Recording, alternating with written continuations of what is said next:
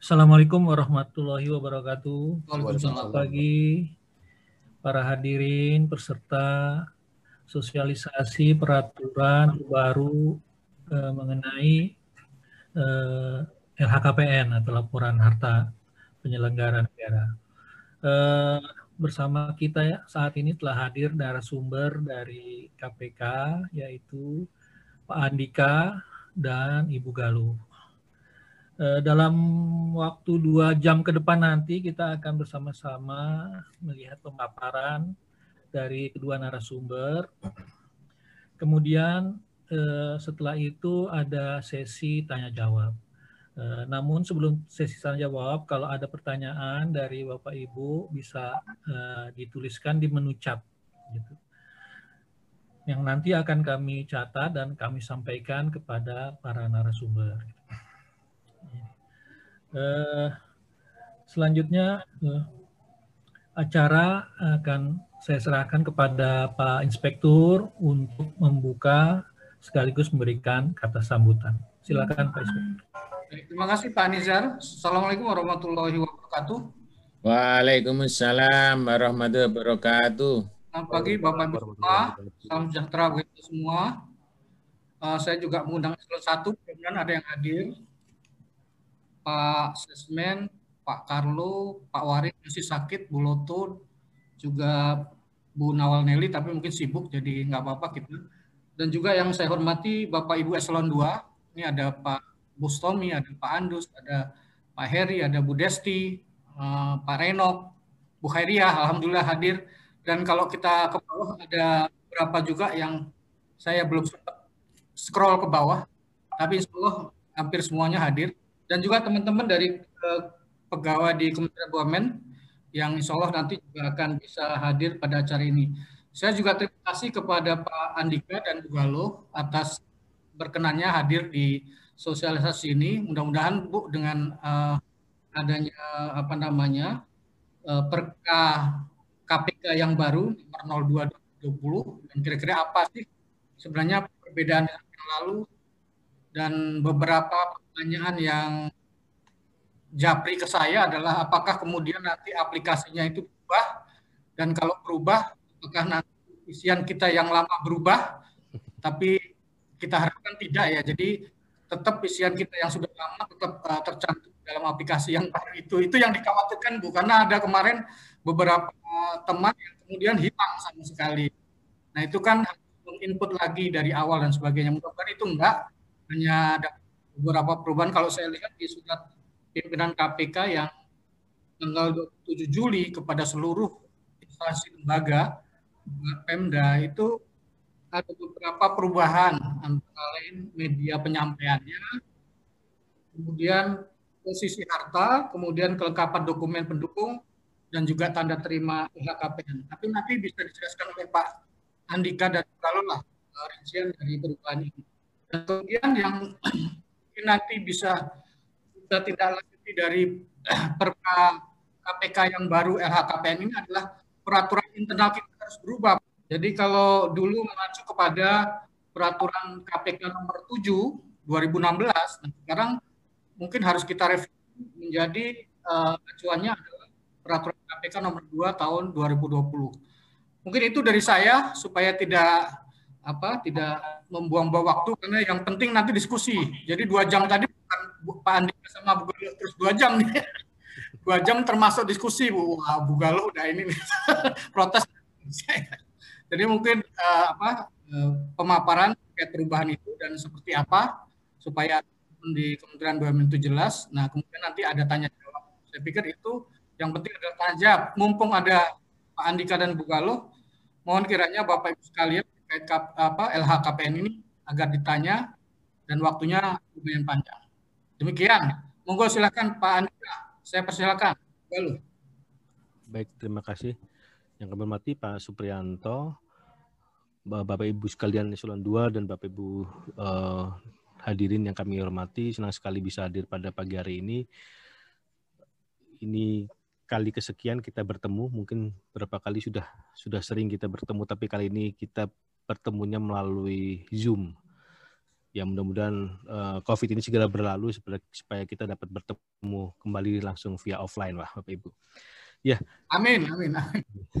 Ya, Bapak Ibu sekalian, uh, tadi sudah sampaikan Pak Suprianto bahwa memang ada perubahan peraturan KPK dari nomor 7 tahun 2016 menjadi peraturan KPK nomor 2 tahun 2020. Nah, sebenarnya tadi tidak usah dikhawatirkan Bapak Ibu sekalian bahwa perubahan itu tidak ada hubungannya dengan perubahan dari isian dan aplikasi. Aplikasi tetap sama, isian tetap sama.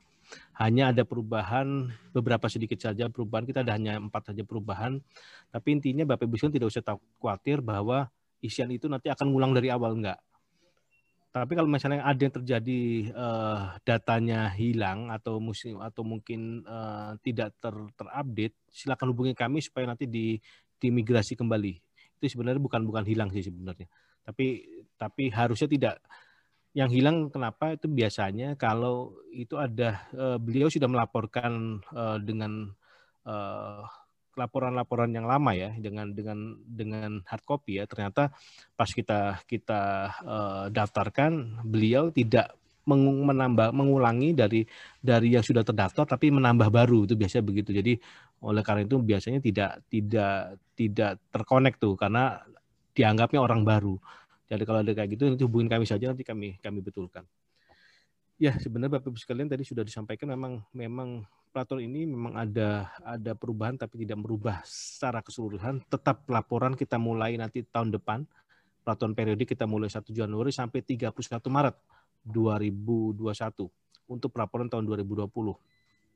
Jadi memang eh, dimulai 1 1 Januari sampai dengan 31 Maret dan ada informasi berikutnya bahwa kita akan memilih 500 pelapor lengkap pertama untuk kita berikan uh, souvenir Pak. Kita ada souvenir khusus untuk pelapor tercepat nanti. Tapi biasanya itu uh, karena tahun lalu uh, tahun 2020 ini ada pelapor Januari itu sekitar 63 ribu Pak. Berarti mau nggak mau yang kayaknya terlepat tercepat itu satu Januari. Jadi kalau mau dapat ya satu Januari Pak lapornya. Jangan lewat dari satu Januari. Biasanya sudah sudah lebih dari 500.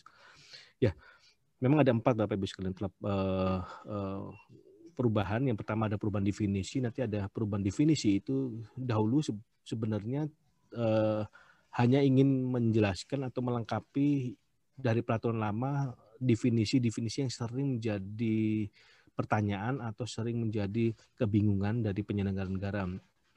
Contohnya pasangan. Pasangan itu seperti apa sih yang dilaporkan? Apakah kalau istrinya dua dilaporkan dua-duanya atau cuma satu misalkan begitu. Kalau biasa kalau suami ya kalau kalau istri kan jarang ya suaminya dua. Tapi kalau suami kan kadang ada juga istri yang lebih dari satu gitu. Apakah uh, dilaporkan termasuk istri siri apakah lapor itu tidak? Gitu. Nanti dia akan disampaikan oleh Mbak Galuh. Baru berikutnya ada kelengkapan. Nah kelengkapan ini kita sederhanakan. Dahulu Bapak Ibu sekalian kalau melaporkan misalkan tabungan maka tabungannya harus diupload di aplikasi atau mungkin sahamnya atau depositonya atau mungkin uh, surat berharga lainnya itu harus diupload. Nah, nah, kali ini kita akan sederhanakan. Sederhanakan seperti apa nanti akan disampaikan oleh Mbak Galuh. Berikutnya ada tanda terima. Uh, sebelum tanda terima kita masuk ke pengumuman dulu. Pengumuman juga ada perubahan. Kebetulan di uh, Kementerian BUMN ini ada sudah sudah mentautkan dengan link announcement LKPN. Jadi sudah sudah melalui itu saja sudah cukup. Jadi pengumuman tidak lagi harus penyelenggara yang mengumumkan, tapi bisa dari KPK, KPK via Kementerian BUMN yang ada di tautan di link di website ada BUMN bisa di dibuka di sana pengumumannya. Nah, tanda terima itu yang, beri, tadi berikutnya tanda terima tanda terima kalau tahun 2020 tahun ini sampai ke, ke, kemarin itu ada dua tanda terima yaitu tanda terima lengkap dan tidak lengkap. Jadi ada dua tanda terima yang kita akui dua-duanya diakui dan dua-duanya dianggap patuh kalau melaporkan LHKPN. Seperti tahun ini, tahun ini kita ada sebentar, kita ada uh, ya, ya ada 107 wajib lapor di Kementerian BUMN sudah lengkap 100% sudah patuh. Jadi 100% sudah lapor. Hanya empat orang yang terverifikasi tidak lengkap. Artinya empat orang ini uh, tetap dianggap patuh, tapi tanda terimanya tidak lengkap. Nah, Berbeda dengan tahun tahun depan, tahun depan kita hanya ada satu tanda terima, Bapak Ibu sekalian, yaitu tanda terima lengkap saja. Yang tidak lengkap tidak ada. Nah, terus yang tidak lengkap bagaimana? Nanti akan dijelaskan lebih rinci oleh Mbak Galuh. Yang intinya adalah yang tidak lengkap itu kita berikan waktu, kita berikan waktu kepada yang bersangkutan untuk melengkapi. Jika tidak lengkap juga, maka akan kita kembalikan ke dalam bentuk draft dan dianggap belum lapor. Nah, Artinya apa? Empat orang yang tahun ini belum belum lengkap, jika tahun depan tidak dilengkapi dan beliau masih wajib lapor, maka kepatuhan Kementerian BUMN yang sudah 100% itu bisa turun menjadi 98% atau 99%. Jadi tidak 100% lagi. Jadi oleh karena itu eh, keempat ini harus dilengkapi. Plus kalau jika ada yang baru, maka yang baru harus lengkap. Jadi intinya seperti itu. Tapi yang sudah sudah lengkap bagaimana?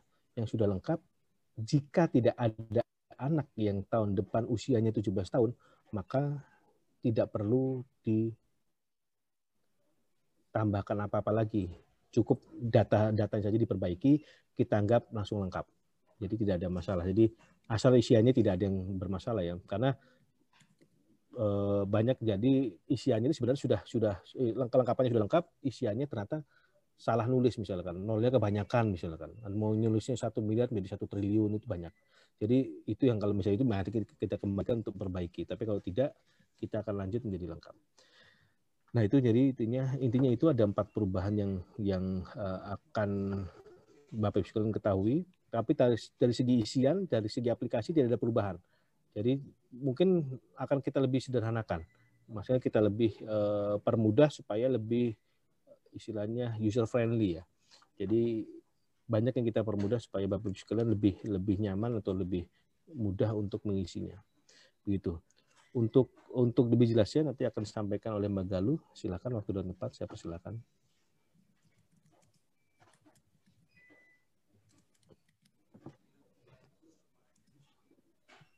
Ya, baik. Terima kasih Pak Andika.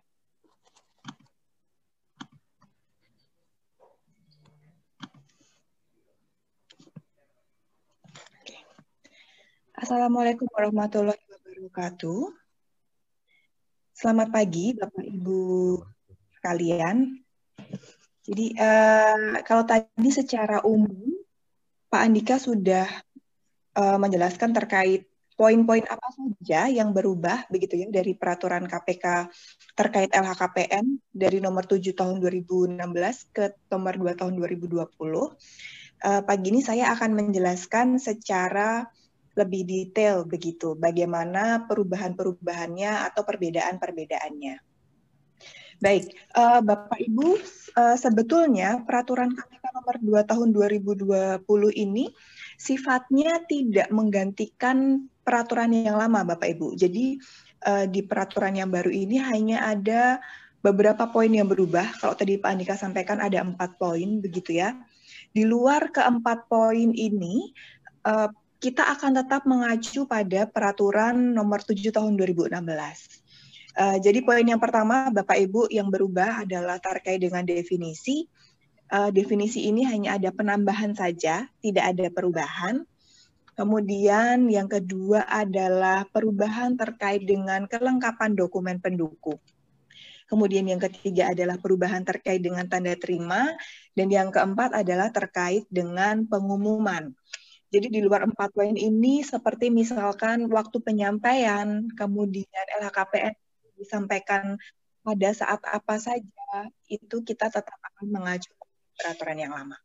Termasuk aplikasi, eh, kemudian cara pengisian itu juga mesti sama saja, tidak ada perubahan. Kita masuk ke dalam poin yang Bapak Ibu terkait dengan penambahan definisi. Ada tiga definisi yang ditambahkan di peraturan KPK nomor 2 tahun 2020. Yang pertama adalah definisi suami atau istri, kemudian definisi anak tanggungan, dan yang ketiga adalah definisi tanda terima.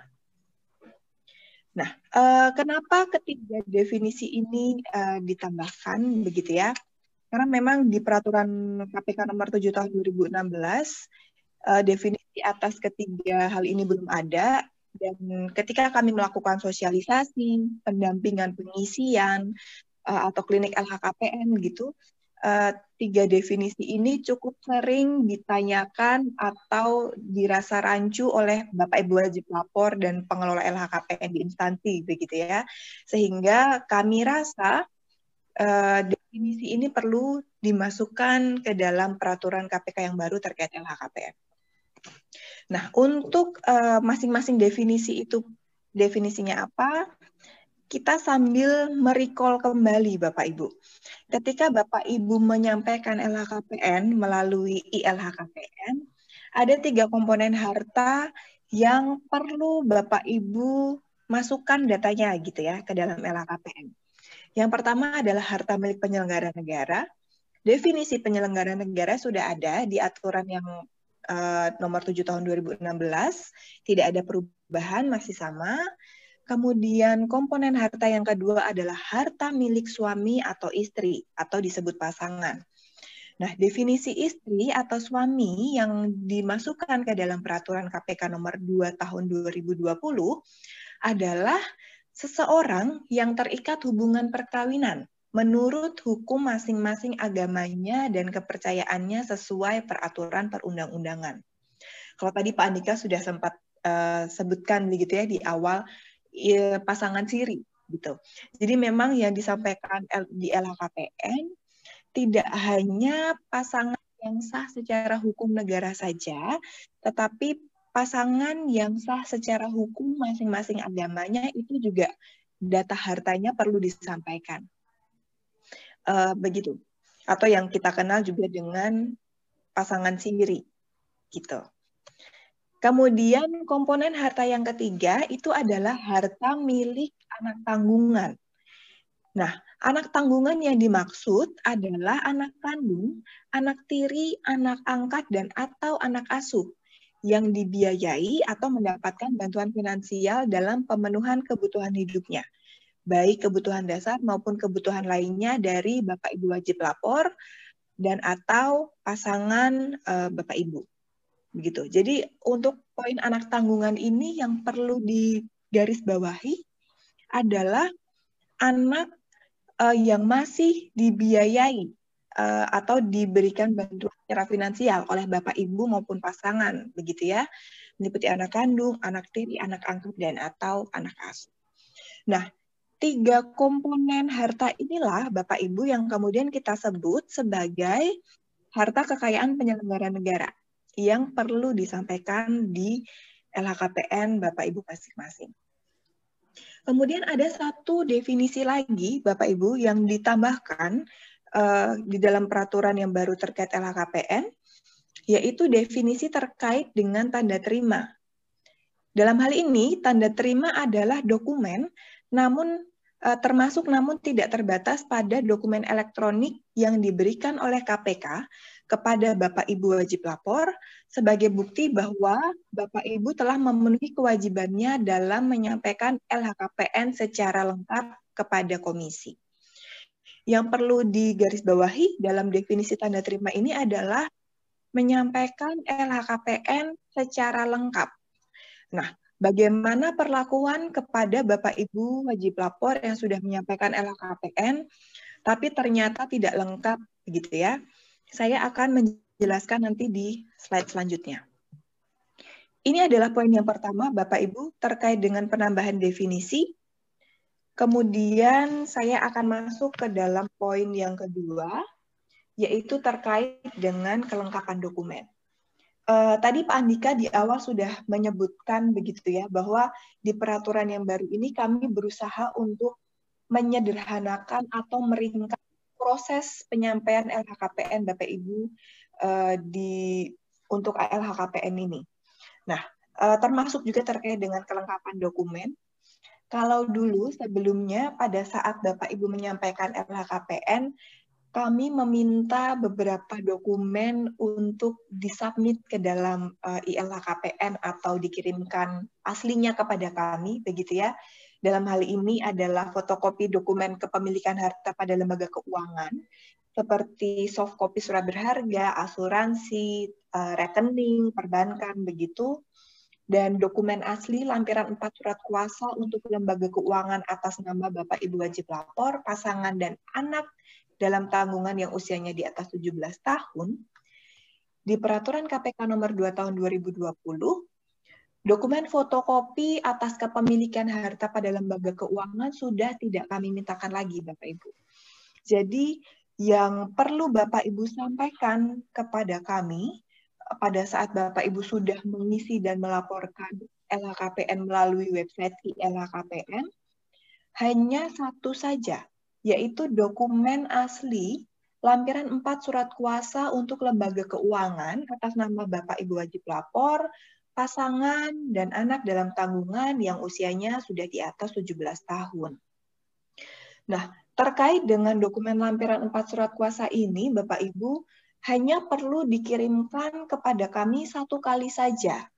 Jadi kalau di pelaporan tahun 2019 katakanlah Bapak Ibu adalah wajib lapor baru di Kementerian BUMN begitu ya, sudah menyampaikan LHKPN, sudah mengirimkan lampiran empat surat kuasa atas nama Bapak Ibu, pasangan dan anak dalam tanggungan yang usianya di atas 17 tahun, eh, maka di tahun depan ketika Bapak Ibu menyampaikan LHKPN kembali, dokumen ini tidak perlu dikirimkan lagi.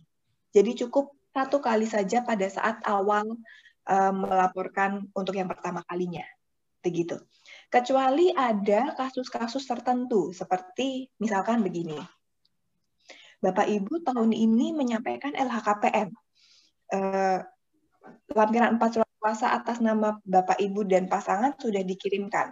Tetapi atas nama anak Ibu, misalkan tahun ini baru usianya 16 tahun, sehingga masih belum perlu menyampaikan lampiran empat surat kuasa atas nama anak Bapak Ibu ini, maka tahun ini kan Bapak Ibu hanya mengirimkan lampiran empat surat kuasa atas nama Bapak Ibu dan pasangan saja, begitu ya.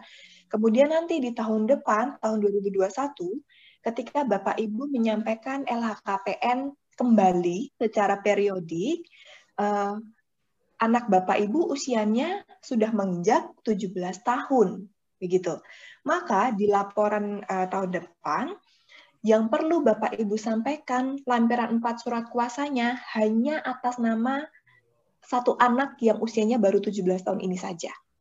Begitu. Jadi istilahnya disimpulkan. Begitu ya. Begitu Bapak Ibu. Tapi kalau sudah dikirimkan, maka tidak perlu dikirimkan kembali. Cukup satu kali saja. Ini adalah terkait kelengkapan dokumen Bapak Ibu. Kemudian kita masuk ke dalam poin yang ketiga, yaitu terkait dengan tanda terima LHKPN. Nah, menurut kami ini adalah poin yang perlu untuk dicatat secara khusus begitu ya Bapak Ibu, karena poin ini akan cukup mempengaruhi uh, pelaporan Bapak Ibu secara uh, pribadi dan secara umum akan mempengaruhi kepatuhan dari Kementerian BUMN itu sendiri.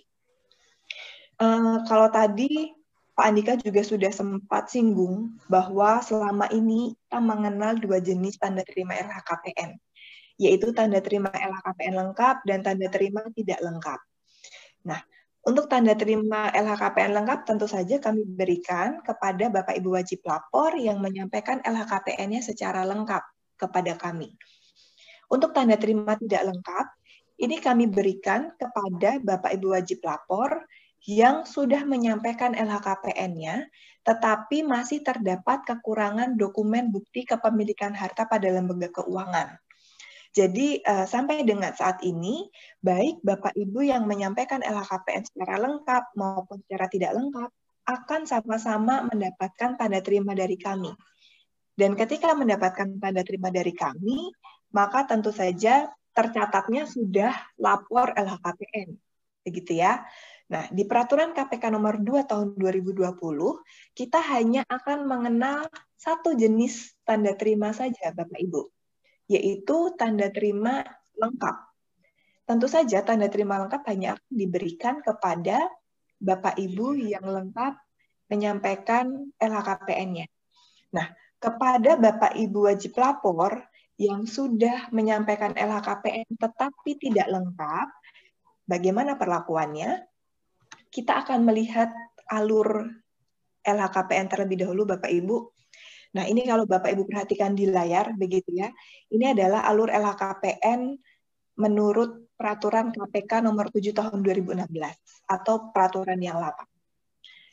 Di pojok kanan, eh mohon maaf, pojok kiri sebelah atas, kita melihat ini adalah proses awal ketika Bapak Ibu wajib lapor baru mendaftarkan akun LHKPN-nya, maka Bapak Ibu akan mendapatkan email dari kami yang isinya adalah uh, password dan username.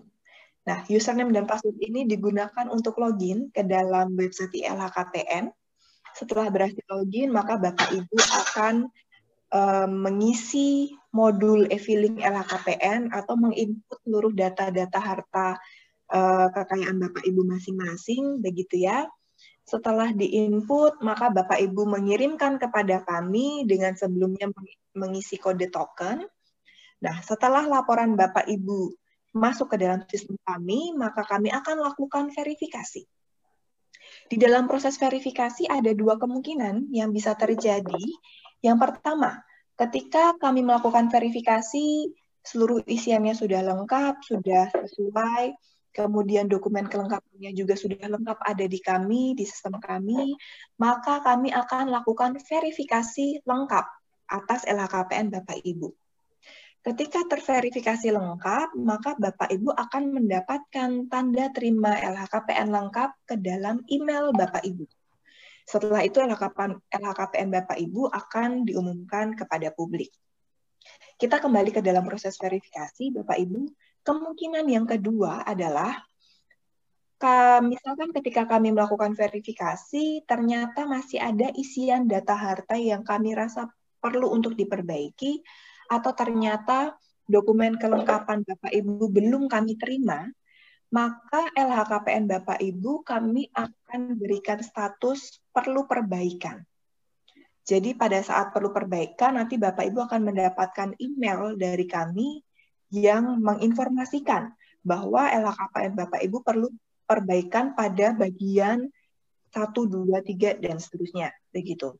Atau um, misalkan di situ ada keterangan juga dokumen kelengkapan atau dokumen surat kuasa Bapak Ibu belum kami terima. Nah, ketika status LHKPN Bapak Ibu perlu perbaikan, Bapak Ibu memiliki waktu 14 hari kalender. Ini berdasarkan peraturan yang lama. Untuk melakukan perbaikan data, untuk melakukan pengiriman dokumen kepada kami. Ketika uh, eh, 14 hari kalender sudah uh, berlalu, maka kami akan lakukan verifikasi kembali. Ketika proses verifikasi, ketika semua sudah lengkap, kami akan verifikasi lengkap. Ketika masih belum lengkap juga, kami akan verifikasi tidak lengkap. Jadi baik yang lengkap maupun tidak lengkap, kami akan verifikasi final, begitu ya, pada saat verifikasi lanjutan. Nah, Bapak Ibu yang mendapatkan tanda terima lengkap maupun tanda terima tidak lengkap, LHKPN-nya akan sama-sama kami umumkan ke publik. Oh, ya, begitu. Dan Bapak Ibu akan tetap sama-sama tercatat di lapor dan ini tidak akan mempengaruhi kepatuhan dari Kementerian BUMN sendiri. Sekarang kita akan lihat alur LHKPN berdasarkan peraturan KPK yang baru, Bapak Ibu. Peraturan nomor 2 tahun 2020. Untuk proses awal masih sama, Bapak Ibu mendapatkan email yang isinya username adalah dan password, kemudian login ke dalam uh, eh, ILHKPN, mengisi modul, mengirimkan uh, eh, LHKPN-nya kepada kami melalui sistem, begitu ya. Nah, di peraturan KPK yang baru ini Bapak Ibu di state dengan lebih jelas bahwa ketika LHKPN Bapak Ibu sudah masuk ke dalam sistem kami, kami memiliki waktu maksimal 60 hari kerja untuk memverifikasi LHKPN Bapak Ibu sekalian, begitu ya. Nah, di dalam proses verifikasi sama-sama masih ada dua kemungkinan yang sama seperti yang tadi. Kalau pada saat melakukan verifikasi semua datanya dan dokumennya sudah lengkap, maka kami akan lakukan verifikasi lengkap dan Bapak Ibu akan langsung mendapatkan tanda terima LHKPN lengkap. Namun, ketika pada saat proses verifikasi ternyata masih ada yang belum lengkap dari sisi dokumen maupun dari sisi isian, kami akan berikan status perlu perbaikan. Nah, kalau di peraturan yang lama, waktu yang Bapak Ibu miliki untuk melakukan perbaikan adalah 14 hari kalender. Di peraturan yang baru, waktu yang Bapak Ibu miliki dua kali lebih lama, yaitu 30 hari kalender. Jadi ketika Bapak Ibu LHKPN-nya statusnya adalah perlu perbaikan, 30 hari kalender Bapak Ibu miliki untuk memperbaiki data atau melengkapi dokumen uh, lampiran empat kuasa tersebut, Bapak Ibu. Nah, ketika uh, waktu perbaikannya sudah habis, maka kami akan lakukan verifikasi lanjutan. Ketika dalam verifikasi lanjutan kami LHKPN Bapak Ibu sudah lengkap, dokumen sudah lengkap, kami akan verifikasi lengkap. Ketika belum lengkap, nah ini perbedaannya Bapak Ibu yang cukup signifikan. Ketika uh, Bapak Ibu masih tidak memperbaiki ya, LHKPN-nya juga sampai batas waktu yang ditentukan, dan kami melakukan verifikasi lanjutan atas LHKPN Bapak Ibu, dan kami melihat isiannya masih belum lengkap atau dokumennya belum lengkap juga, maka LHKPN Bapak Ibu akan kami kembalikan ke dalam bentuk draft. Ketika LHKPN Bapak Ibu statusnya adalah draft, maka Bapak Ibu akan dianggap belum lapor LHKPN atau tidak patuh LHKPN, begitu ya. Jadi bisa saja Bapak Ibu sudah lapor LHKPN di bulan Januari atau Februari di tahun 2021, kemudian kami lakukan verifikasi ternyata uh, masih ada yang belum lengkap dan tidak dilakukan perbaikan juga, nanti di bulan uh, Juni atau Juli bisa jadi Bapak Ibu akan dianggap belum lapor karena LHKPN-nya kami kembalikan ke draft. Begitu. Tapi uh, kalau saya lihat dari datanya sih 103 wajib lapor di Kementerian BUMN tahun ini kan sudah diumumkan lengkap begitu ya. Jadi relatif lebih aman. Hanya empat orang dari Bapak Ibu saja yang perlu untuk memastikan kembali terkait dokumen kelengkapannya apakah sudah dikirimkan ke kami atau belum. Begitu. Nah, tentu saja Bapak Ibu ketika ada wajib lapor di Kementerian BUMN yang kami kembalikan LHKPN-nya ke dalam bentuk draft, sehingga dianggap atau tercatat belum lapor, ini akan mempengaruhi kepatuhan, tingkat kepatuhan penyampaian LHKPN di Kementerian BUMN. Nah, ini sebetulnya yang perlu um, menjadi pantauan dari pengelola LHKPN di Kementerian BUMN begitu ya, untuk sering-sering mengecek uh, apakah ada wajib lapor yang status LHKPN-nya dikembalikan ke draft dan tercatat belum lapor, begitu. Ini adalah terkait dengan poin tanda terima, Bapak Ibu. Jadi mohon dipastikan bahwa memang ketika Bapak Ibu menyampaikan LHKPN, dari segi isian maupun dari segi dokumen pendukung, itu semua sudah dilengkapi dan dikirimkan kepada kami. Begitu ya, Bapak Ibu, supaya nanti jangan sampai katakanlah di 31 Maret kepatuhannya sudah 100%, seiring proses kami melakukan verifikasi, kepatuhannya menjadi turun di kuartal 3 atau di kuartal 4. Begitu. Tadi saya sudah menjelaskan tiga poin, Bapak Ibu.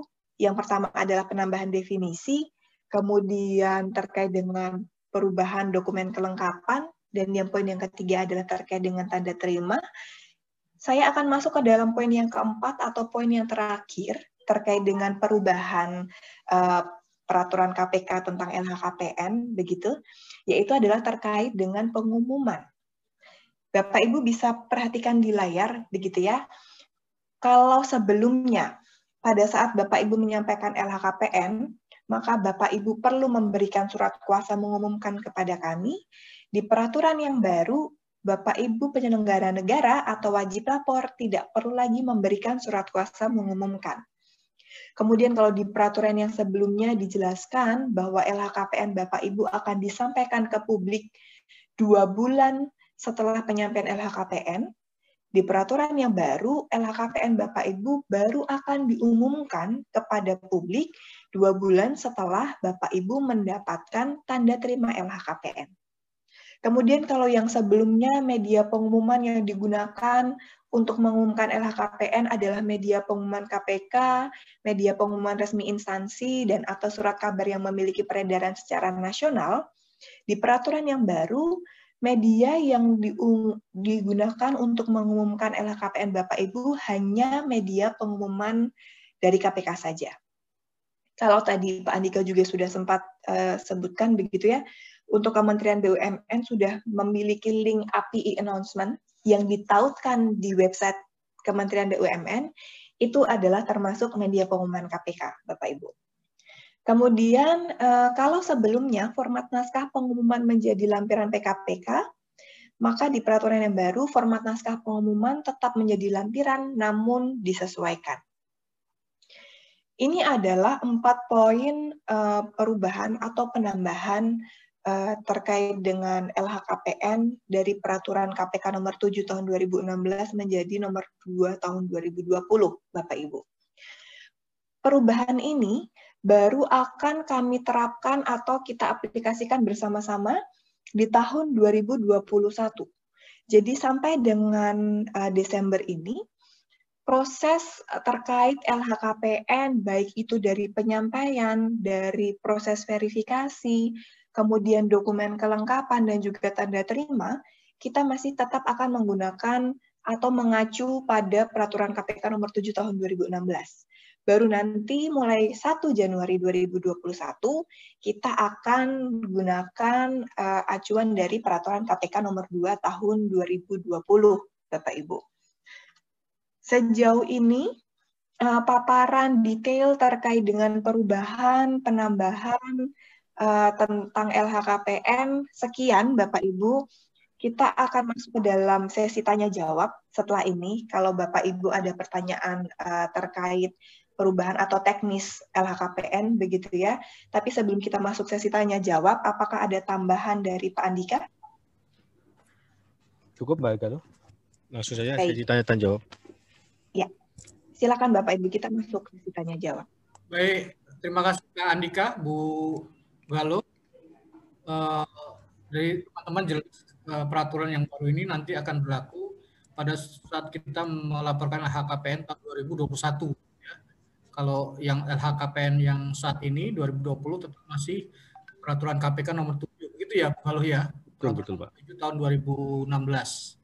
Uh, ya, betul. Tadi juga dijelaskan oleh Pak Dika di awal tidak ada perubahan aplikasi dan sebagainya sehingga tetap uh, database yang ada yang sudah kita masukan, tidak akan ada perubahan.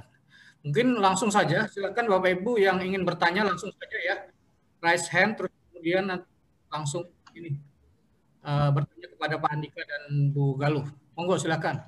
Mumpung ada Pak Andika dan Bu Galuh terkait pengisian dan sebagainya.